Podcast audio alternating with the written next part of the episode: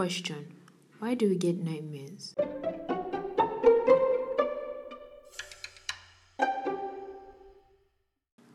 Hello, it's Han. Uh, I couldn't make a journal entry yesterday because there's this construction site beside my house, and you know, the noise from the construction site just makes it difficult to record anything. So now I'm at a quiet corner in my office trying to make a podcast during my work break. Lunch break. That's what it's called. You can't work break. Can you?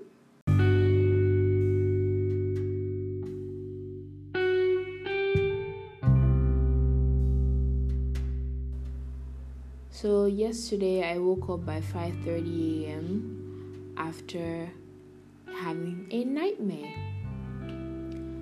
And it was a very very scary nightmare and it wasn't just a random bad dream where crazy stuff happened that you can't even explain but it's it's a dream that I believe stems from a fear that I've had for a very long time. So like I s- mentioned in my first episode, I am homoromantic, so I'm romantically attracted to women, and my parents, being typical Nigerians, are not on board with it.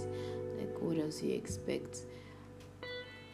It's been the source of many arguments at home, and it makes things kind of difficult, but you know what? I'm pushing through. Anyway, the nightmare that I had is based on the fear that one day I will end up in conversion therapy. So this is how the dream goes. Uh, my mom and I are at this church where we used to go, and then my dad shows up, and then he comes with my partner, the person I'm currently seeing, and he leaves me at that place. I thought it was a church, but when he leaves with my mom and it's just me and my partner, we realize that it's a conversion therapy camp, it's a conversion camp, and they start trying to treat us and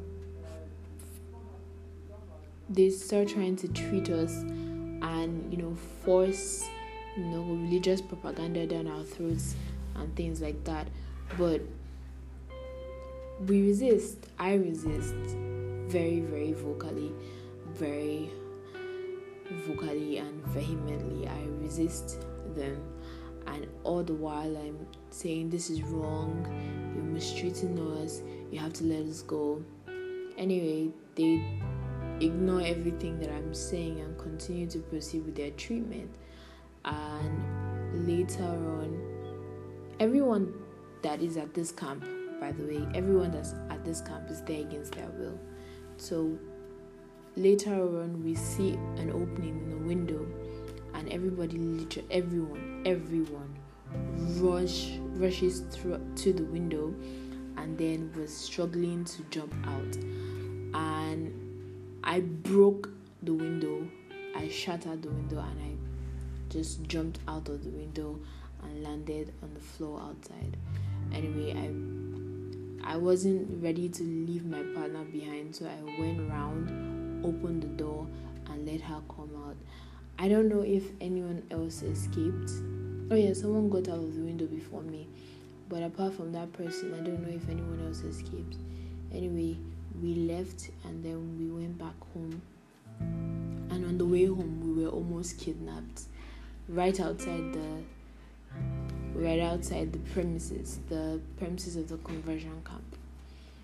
It was just a really wild dream. I woke up and I was terrified. There was like fear in my bones, and it just hurt because I knew that this is a possibility.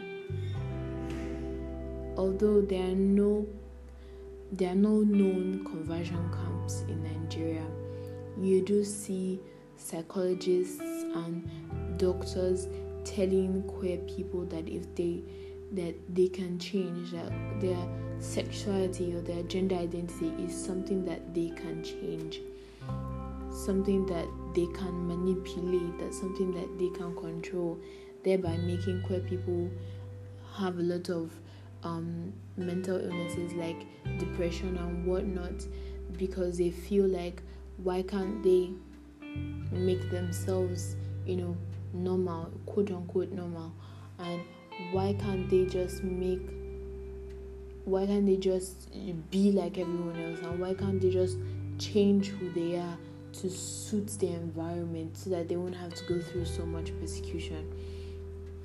So it just causes things like that and it's something i've been through and something i'm trying to get out of my system because it's made me feel a lot of things and you know it made me feel very bad in so many ways. So i'm just dealing with this fear that one day one day my, my dad will get frustrated and tired of me and he'll be like you know what? I'm going to dump you in some church camp and have pastors pray over you till you are delivered of this demon. And you know it's just that's the fear really.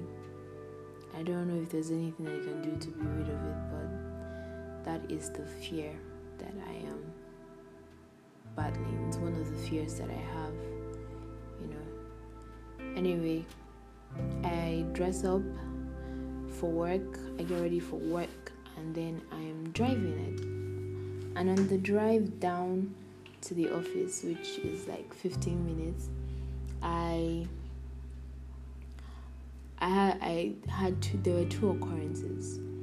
Now the first one was that a bike a bike man nearly ran into me and ah, it was a good thing that I have sort of sharp reflexes because he he was on the other side of the road and all of a sudden he entered my lane coming directly at me and I had to you know hit the brakes immediately and he was come and then he came and he wanted to start yelling at me. And luckily for me my uncle was in the car. And then my uncle was like what do you mean by that? You entered the wrong lane. And then the passenger on the bike had to apologize on his behalf. Literally everyone was apologizing on his behalf because everyone knew that he was he was wrong. But he wanted to act like he wasn't.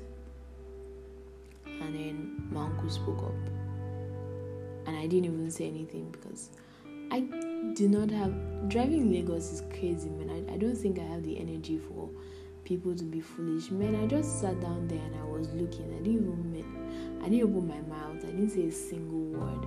After I apologized, I drove off. Anyway, um, I'm still learning to be. I'm still learning how to drive, so my driving isn't so smooth, and that leads me to the second occurrence that happened during the drive. Now i was trying to turn into a street and right on that street there's this man that always says hi to me and my uncle whenever we're um, going to work. And so i i heard him greet and so i looked at him as i was turning and I was trying to greet him, and then instead of returning the steering wheel back to the right position, I kept turning and I entered the sidewalk. There was a woman standing by the sidewalk. She almost got hit, but you know what? I'm an excellent driver. The moment I realized I was entering the sidewalk, I made sharp turn and I corrected myself my uncle was like, don't try to greet anybody, just keep your eyes on the road. And I think that's that's a motto I'm going to be sticking with. Like, I'm not going to be looking sideways or left way, or dare say left ways. I'm not going to be looking sideways or anything like that. I'm just going to keep my eyes on the road, on the front mirror and on the um, on the rear mirror. That it's called? Look forward, look backwards, keep sideways, but not turn my head away from my driving. Keep my my mind on the driving. So that's a lesson I learned today. Don't get distracted. No, it was yesterday, not today. Sorry. Okay, so today, remember when I said that um, I have no relevance in this workplace?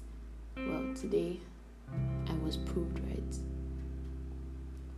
Turns out I'd been keeping record on a particular contract that had been going on the office, and when I tried to uh, get an update so that I could update my records, you know, one of my colleagues just said to me, Oh, don't worry, we have it already. And I was super confused.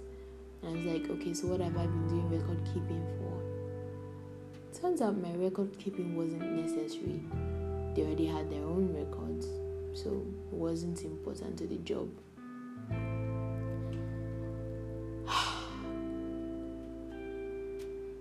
I'm useless in this office.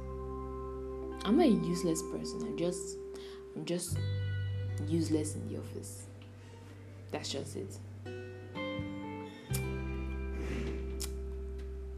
Need to find a job a job where I'm actually, you know, working, a job where I'm actually useful. Will I find it? Give me time, we'll see. We'll see how it goes. Anyway, that's all for today. I shall return to my studying.